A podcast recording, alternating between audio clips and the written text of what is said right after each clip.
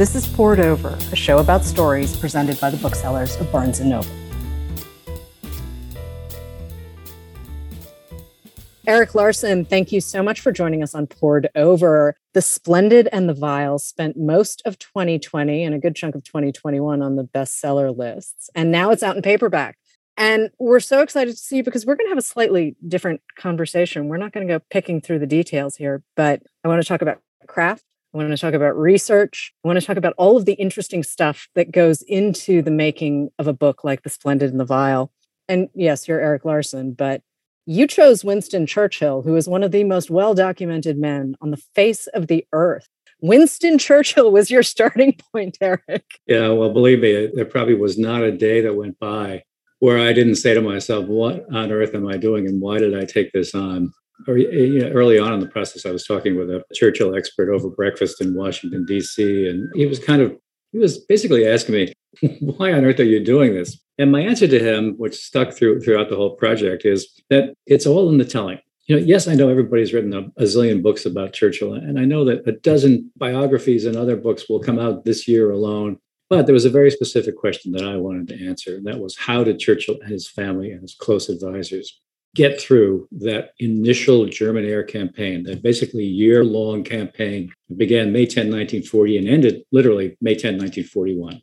And, and just on an intimate level, what that was like. And nobody had actually done that before. How remarkable is that? I, you know, I was like, wow, lucky me. Well, lucky you, but you also have great research skills. So Let's start there because we've got a really big cast. You've got the Brits, you've got Churchill's family, you've got the German. I mean, there are a lot of moving parts to the story, obviously. Yeah. You're deep in the research, but what's revealing itself first? Is it the characters? Is the you have the idea, we're clear on that. Right. But what's next? When I when I get an idea about what I want to do, I always uh, look very closely at the idea first. I do a very detailed book proposal. My agent keeps telling me I, I, probably don't really need to do that anymore. A letter would probably suffice. But this is for my sake to know that the thing I'm working on is actually really there. And so it was really um, heavily driven by character. Churchill, of course, was one of the great characters, if you will, of, of, of, of all time but also the people in his life who in themselves were charismatic in some way. His close advisors, like Lord Beaverbrook, his science advisor, Frederick Lindemann, known as the Prof, his daughter, Mary Churchill, who was vital to the telling of this story, and his daughter in law, Pamela Digby, ultimately Harriman, who was a wonderful character as well. And once I had a sense of all these characters, I get very architectural about it. I put get a big piece of drawing paper, big ruler, and I draw the arcs of these people, where they converge and, and, and how they converge. And I was really amazed to find in this book that in the creation of this book, that so many things came together at the end of that one year on May 10, 1941. A lot of people sort of uh, make the mistaken observation that, and they mean well, of course, but the mistaken observation that, that my goal was to write about the first year of Churchill as prime minister It was not at all my goal. It just happened to work out that way, that that was the period encompassed by this initial German air campaign. And from a narrative perspective, it's like it died and went to heaven. All these things that converged on May 10, 1941, at the end of that year, not just the end of this German air campaign, big changes and sort of serious challenge to Churchill's uh, hegemony in that period. And Rudolf Hess, uh, you know, Hitler's number two, parachutes into Scotland that night and the night before. It's like all these things came together. I couldn't believe it. It was, it was just a, a lovely sort of confluence.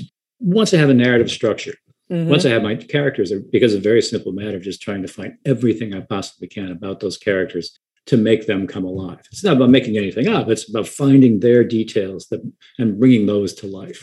How long is this kind of research taking you, though? Are we talking months? Are we talking weeks? Are we talking years? When I'm working on this book proposal, that usually takes me about six months. Just by the time I start actually working on the book, once I've got the okay from my publisher, I'm already six months into, into the research. It's not archival stuff yet, but it's the tertiary reading, it's memoirs, diaries, and so forth, whatever I can get my hands on, basically from my office.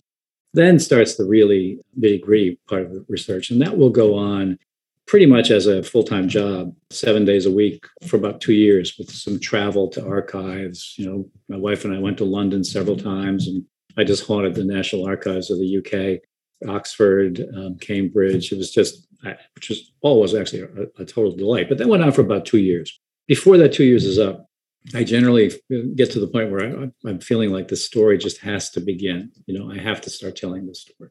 And so I will go into what I call page a day mode, which is where my goal is to simply write a single page, a single book page, and then stop. Stop when I'm ahead, stop in the middle of a sentence, middle of a paragraph, stop somewhere where I know I can start the next day. And I'll just keep doing this one page a day, mainly to make me feel like I'm, I'm making progress in the writing. And over time, the research starts to starts to tail off, and the writing starts to expand, and then I'm in full full writing mode for the rest of the, the project. For the splendid and the vile, I know you captured the title of the book from a diary entry. Yes. But I have a question for you about the subtitle because there's a word that you use in the subtitle that I think is really interesting because it's so precise and it's really kind of emotional. And that's defiance. The subtitle of the book is a saga of Churchill, family, and defiance during the Blitz. And can we just talk about how that was the word you settled on? Because I do think it encompasses everything you're doing, but it's a very particular yeah. word. That's interesting that you pick up on that. Nobody else has. And it, it, it was a long time coming. I mean, I, I, treat subtitles very seriously. I have certain rules, in fact, that govern my, my selection of the subtitles. I just went through, I can't tell you how many titles, first of all, but also how many subtitles. Actually, not so many titles. I love this title from the beginning.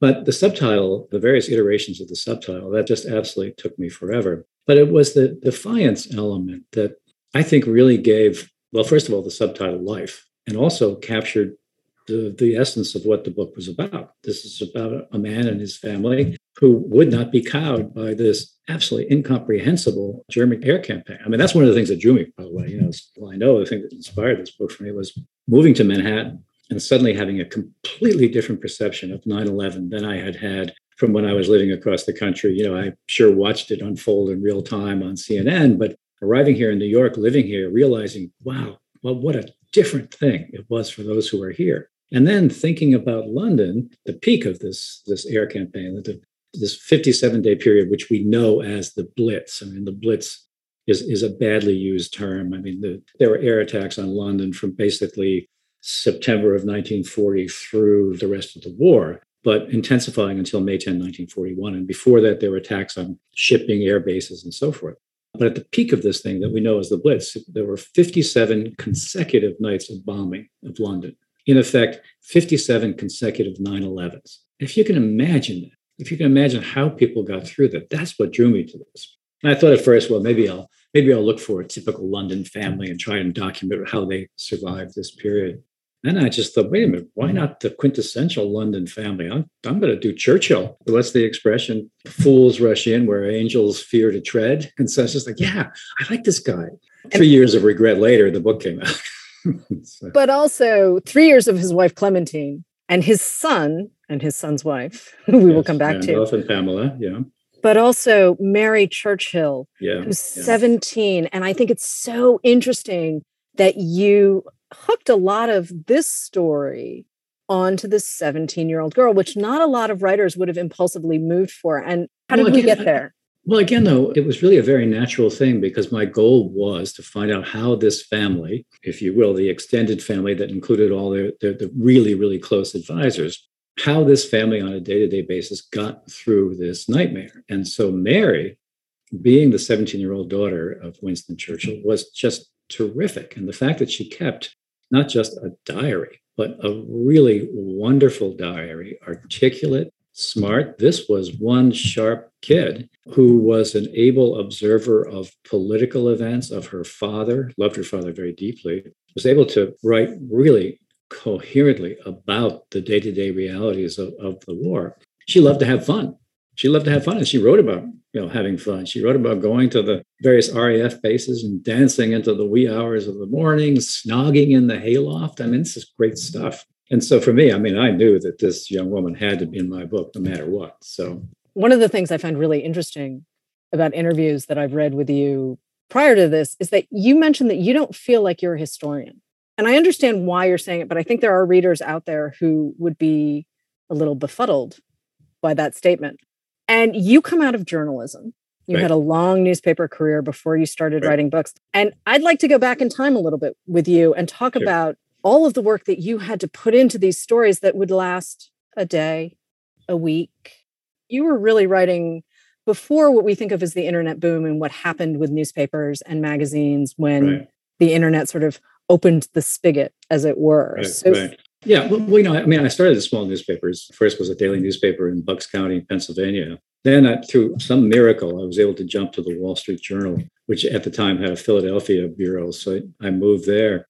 And writing those journal stories at the time, especially, was just this amazing, amazing luxury and this amazing learning experience because I could spend a month working just on a on a piece that for the front page, center column, which would tend to be sort of funny stories, that would only be four pages in manuscript length.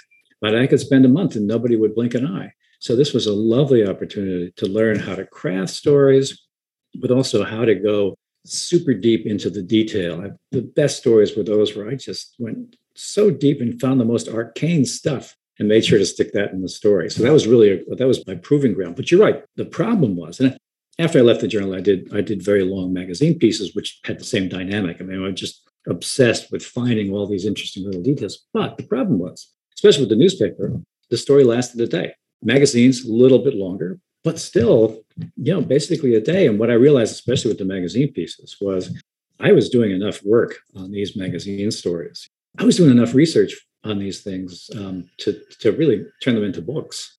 So then I started thinking, well, wait a minute, why don't I just do the books?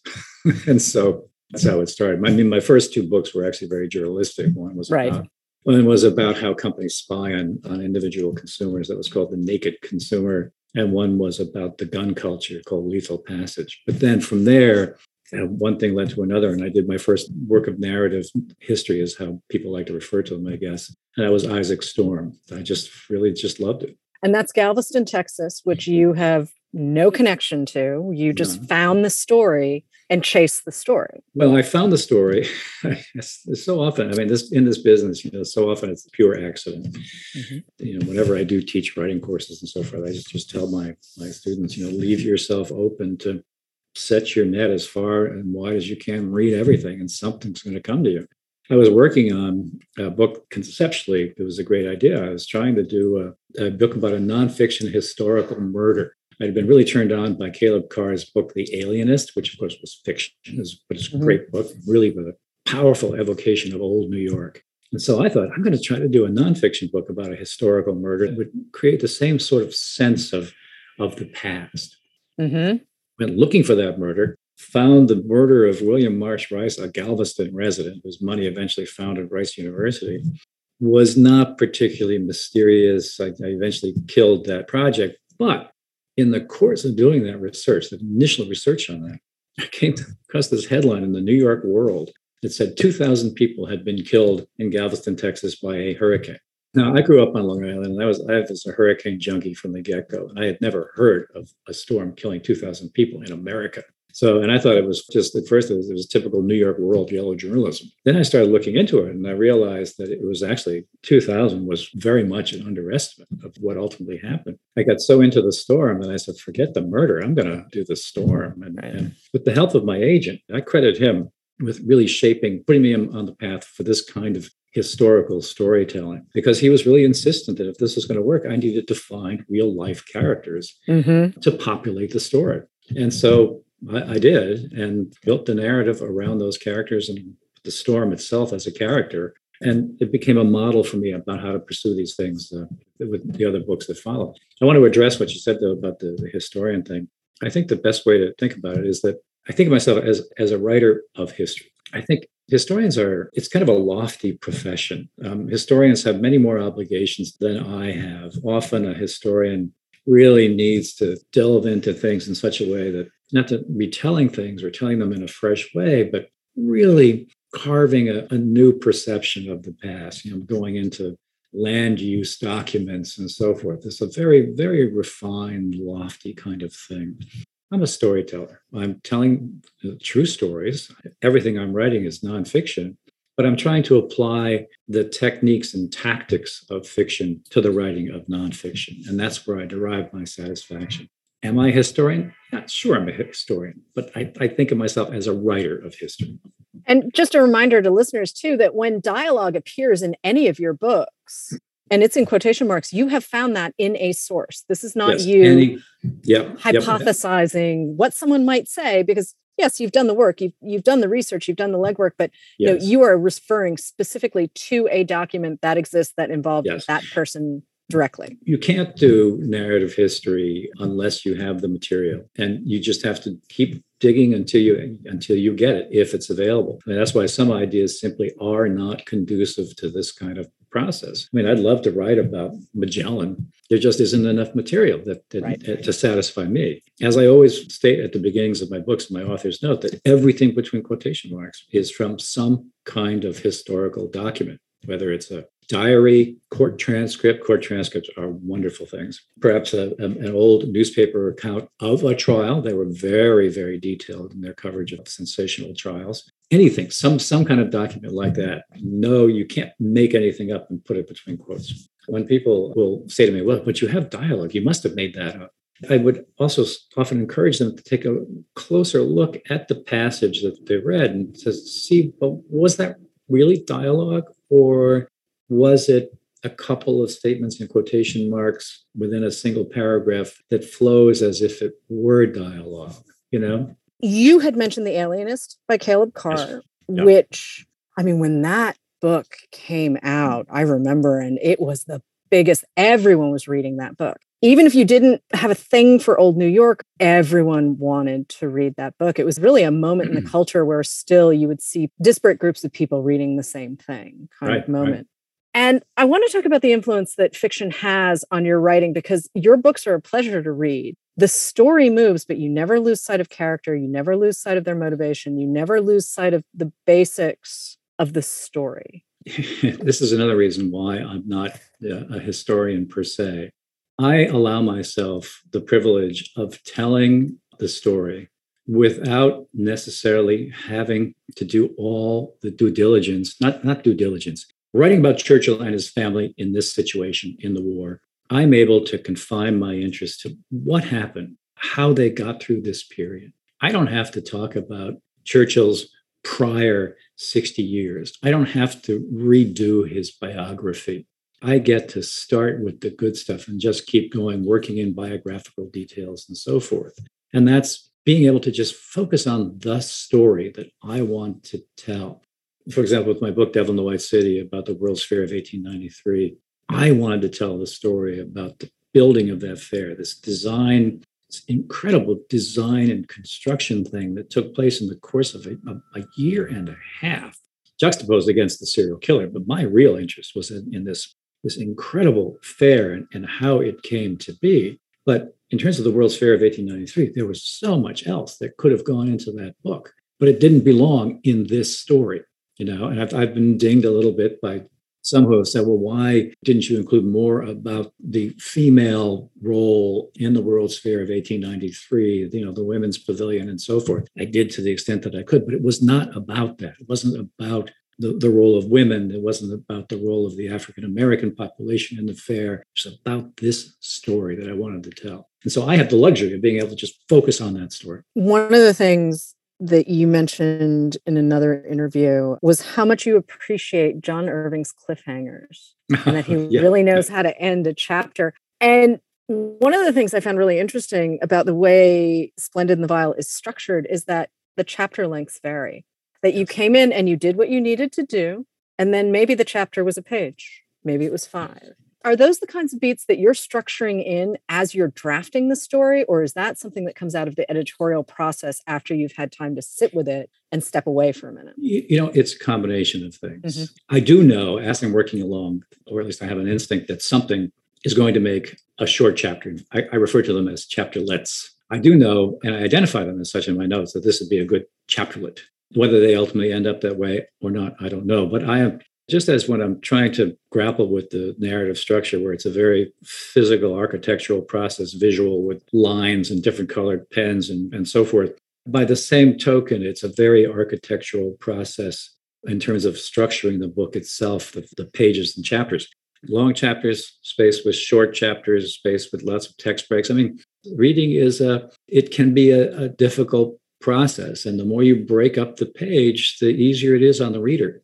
You know, I just finished when I just finished a book that I couldn't finish it. She's still in the midst of mm-hmm. the book, but like a single chapter was hundred pages. That's hard as a reader. Mm-hmm. I mean, I, mm-hmm. it's just it's a weird phenomenon. So I love to break things up, and I especially love to have a long chapter and then maybe a single page chapter, like a like telegrams are ideal for that. Or in the case of Mary Churchill's diary, mm-hmm. a single page with a couple of quotes from her diary, and then on to the next thing. Because first of all, it's great for increasing pace. And mm-hmm. especially mm-hmm. as I get toward May 10, 1941, all the chapters start getting shorter and shorter, more cutaways, more text breaks within each, each chapter, because it is a physical process. So I want to ask you about your editorial process. You've had the same editor now for a couple of books. And you've done, again, I'm coming back to the research, but you've done the research, you've done the drafting, you have assembled the story, you've identified who the characters are. What's the editorial process like for you? It is my attitude. I, I, will not turn a manuscript into my editor unless it's in a condition where I would be comfortable seeing it in print the next day. So I don't think in terms of rough drafts, I would never knowingly give an editor something that I would call a rough draft. And God forbid I would tell her that this is a rough draft. The thing you want to avoid, I feel, uh, is that you, you want to avoid inviting your editor to climb into your manuscript to the extent that you can. Now, it's going to happen anyway, but by saying that something's a rough draft or even apologizing for it is like you're putting your editor on guard while he or she is reading this thing looking for things that are problematic. So I try to be as thorough as I can in terms of producing what I consider a publishable draft.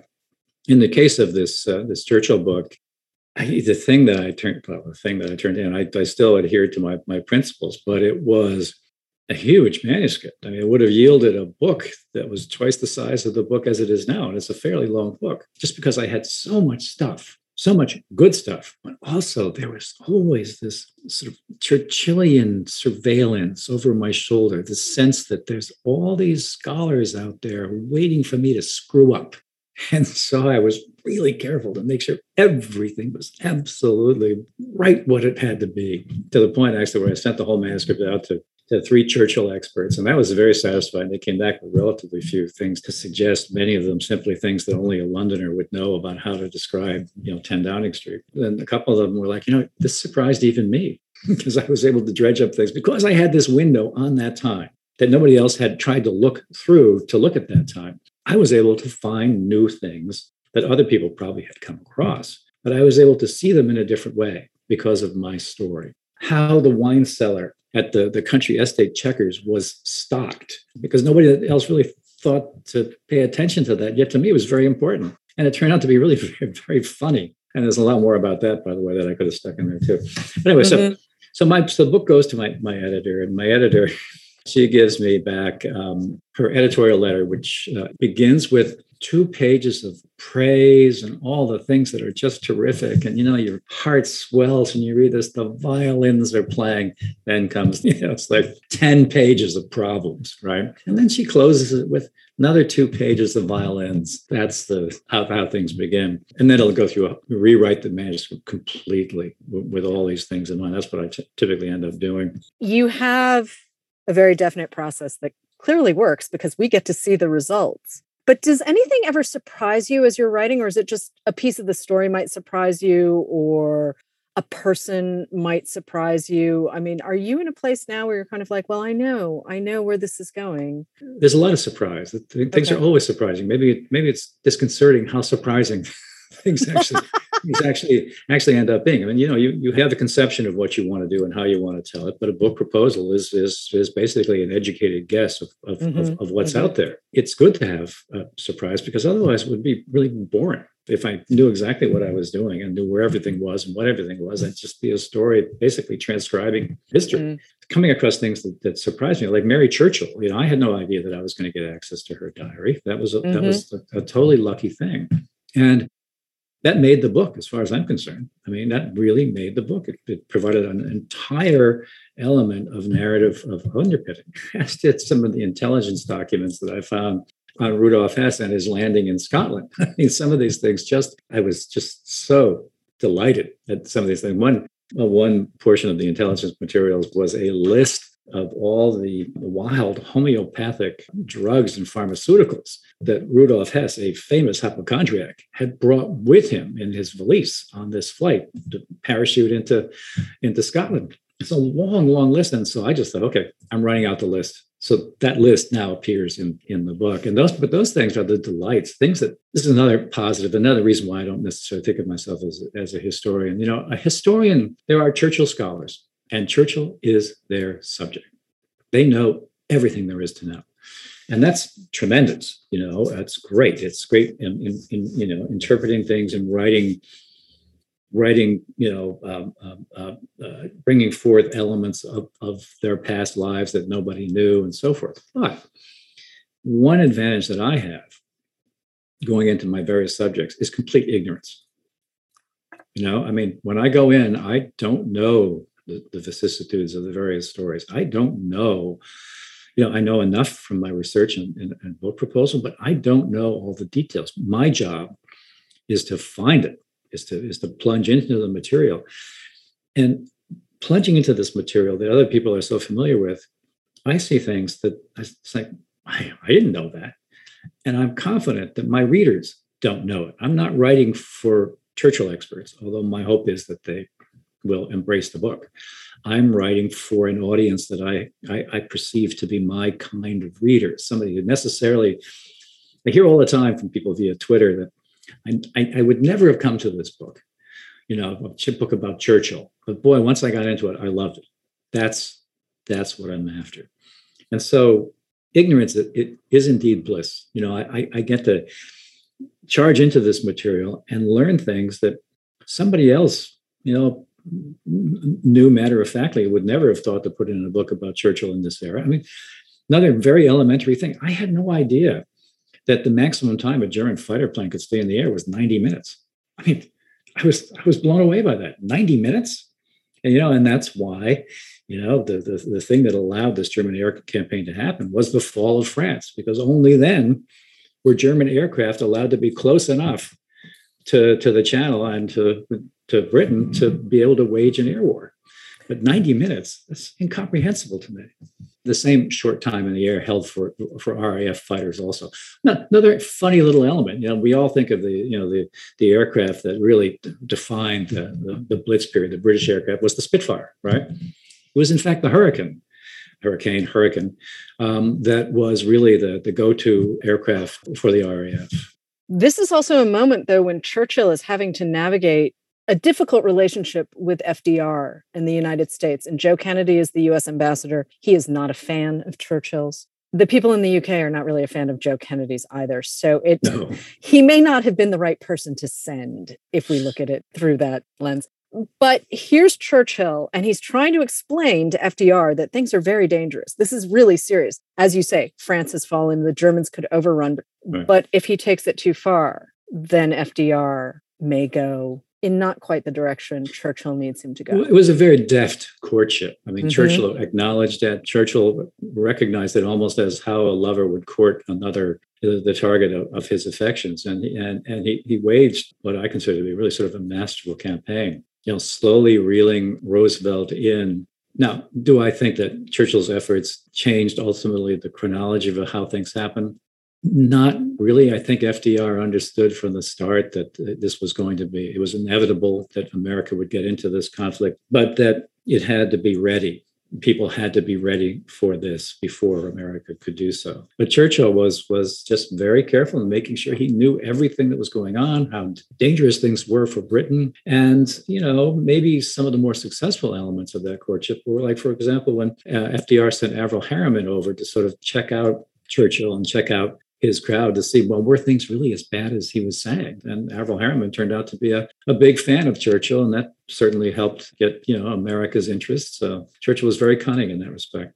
And he was very open when he was, or as open as he could be when he was speaking to the British public through his speeches. I mean, if you look at some of these speeches, they're very much more along the lines of Jimmy Carter's sweater speech from the 70s, where he's saying, things are bad. This is what we can do. And being very honest with the British people in a way that no previous prime minister had been. Well, I, I don't know that I, no previous prime minister. I can't speak to that since I'm not a historian of prime ministers. Mm. But Churchill did, he was he was a master at structuring his speeches to get the reality across, but also to inspire optimism and, and, confidence. You know, he would start with the bad news, and the news was very bad, uh, but he would and he would not sugarcoat it. He would be very, very frank. But then he would come back also with concrete reasons for optimism, not made up happy talk, but concrete reasons for optimism. And then he would close the speech with one of his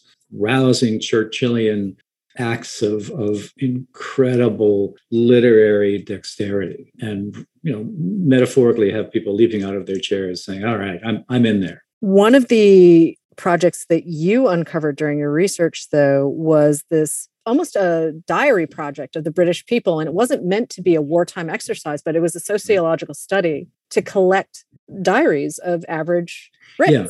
Yeah, this is called it was called mass observations. Mm-hmm. And another benefit of not knowing much of anything with mm-hmm. you plunge in, you know, being the fool who dares to tread. Um, I didn't really know anything about this entity until I started doing this research. And it's called mass observation, is what it was called. And mass observation began actually before the war. It was a social science experiment, if you will, where people were recruited by this entity to write diaries, uh, keep diaries of the of the most routine things of their ordinary days and to submit these on a regular basis to mass observation. Hundreds of people kept these diaries. Along comes the war, and people still kept these diaries. And it became this invaluable record of the day to day impact of the war on, on ordinary individuals.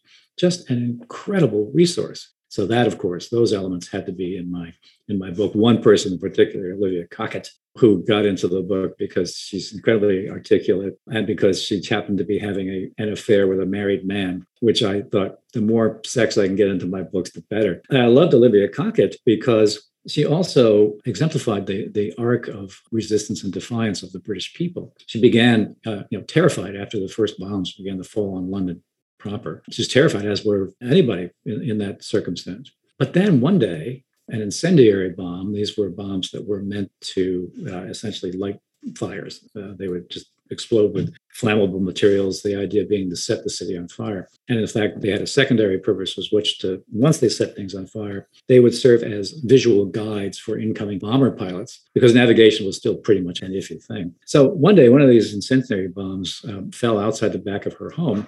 And she put it out. She was so thrilled with herself. Suddenly her fear was gone. She became braver and braver. Meanwhile, unfortunately, her boyfriend became more and more of a coward, which drove her crazy. So, but that was a nice dynamic also. Do you have a favorite moment from Splendid and the Vile? Yeah, if you asked me tomorrow, I, I would probably come up with a different moment. But mm-hmm, I mm-hmm. think my favorite moment from Splendid and the Vile is actually the moment from which the title of the book, Splendid and Vile, it, it derives because John Colville, who was one of Churchill's private secretaries, who was keeping this illicit, illegal diary, and if the security forces had found out that he were keeping it, he would have been in deep trouble for fear that you know Hitler would have gotten somehow gotten you know hold of this through German agents. But so John Colville uh, was keeping this very very detailed diary. And in this diary, he recounts one particular night where he was he was at his family's home, and a big air raid happens. And of course, you know, as one did. He went up to his bedroom and started watching it from the bedroom window as it unfolded. And to him, there was such such an amazing, amazing juxtaposition of things. Here was this, you know, sable black night, dark, you know, brilliant night, bombs, searchlights, explosions, you know, you know, tracer bullets flying through the sky. And it was just this, as he put it, this amazing juxtaposition of natural splendor and human vileness and the way he wrote this this entry in his diary was just so I mean so captured that particular moment in a way that you know unless you were there you wouldn't necessarily think about you know that, that there would be this beauty in what was what was unfolding. So that became the splendid and the vile which is why it's always good to start with the first person reference material. no, it was great. It was great. Uh, John Colville, as anybody who writes about Churchill knows, is probably the, the single most most valuable resource. But back to the subject of surprise. This I pride myself on. John Colville is typically treated as a source of secondary quotes, as somebody like passing by in the narrative, offering an observation about Churchill. I decided early on that Colville was going to be a character. He was going to be part of Churchill's family. He was literally part of Churchill's family, family in the sense that he was ever present, had to be with him when he was on duty all the time. John Colville was going to be one of my characters. And suddenly, through his perspective, doing the narrative that I was doing, I was able to look at his diary very differently. But a real moment for me was when I was in the Churchill archives.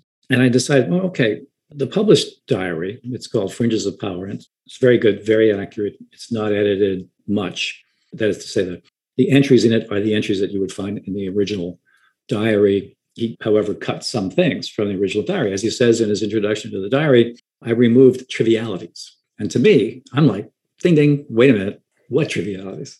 I have to find out. This is probably my greatest research moment on this book. There, the Churchill archives, I compared the published diary with the actual manuscript diary to see what was left out. And oh my God, gold, pure gold. The trivialities was that John Colville was deeply in love, deeply in love. And the target of his affection was not returning the favor.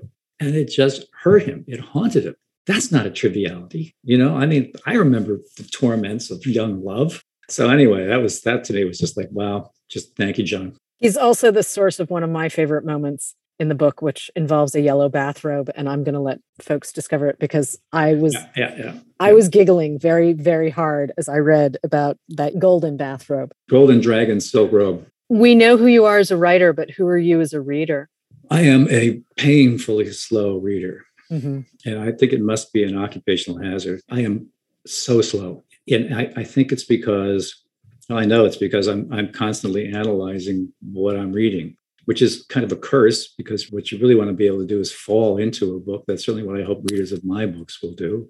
So, so I'm, I'm a very slow reader. Only a relatively few books will just absolutely suck me in and, and, defeat that tendency to be analytical. You know, for example, one book, um, Amor Towles is a gentleman in Moscow, transcended the words on the page for me. Mm-hmm, mm-hmm. told him that we've become friends. And that to me was exactly the, the kind of thing that I aspire to in my nonfiction is to try to create a narrative where people just forget where they are, fall back in time. But what I tend to read, well, what I only read in my from when I get up in the morning, like five until five, if I'm when I'm doing research and so forth, of course, it's all nonfiction, it's all documents and so forth. So after hours, you know, sitting in front of the fire, having a drink with my wife, it's always fiction exclusively fiction. And it can be any kind of fiction. I mean, I will read detective fiction, I will read you name it, yep. whatever.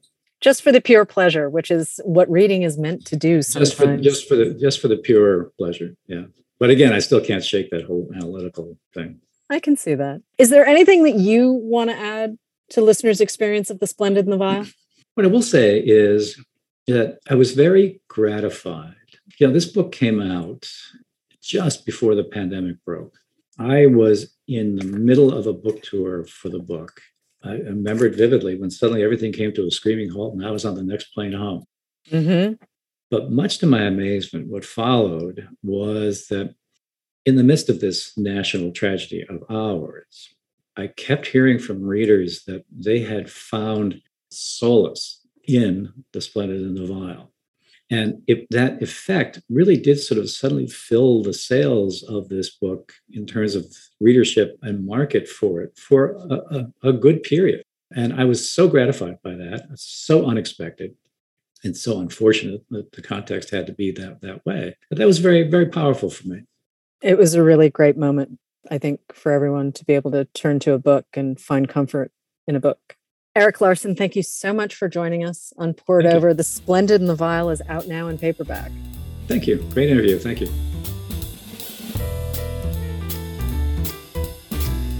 Poured Over is a Barnes & Noble production. The show is available on Apple, Spotify, and Stitcher. Please rate and review us wherever you listen to podcasts.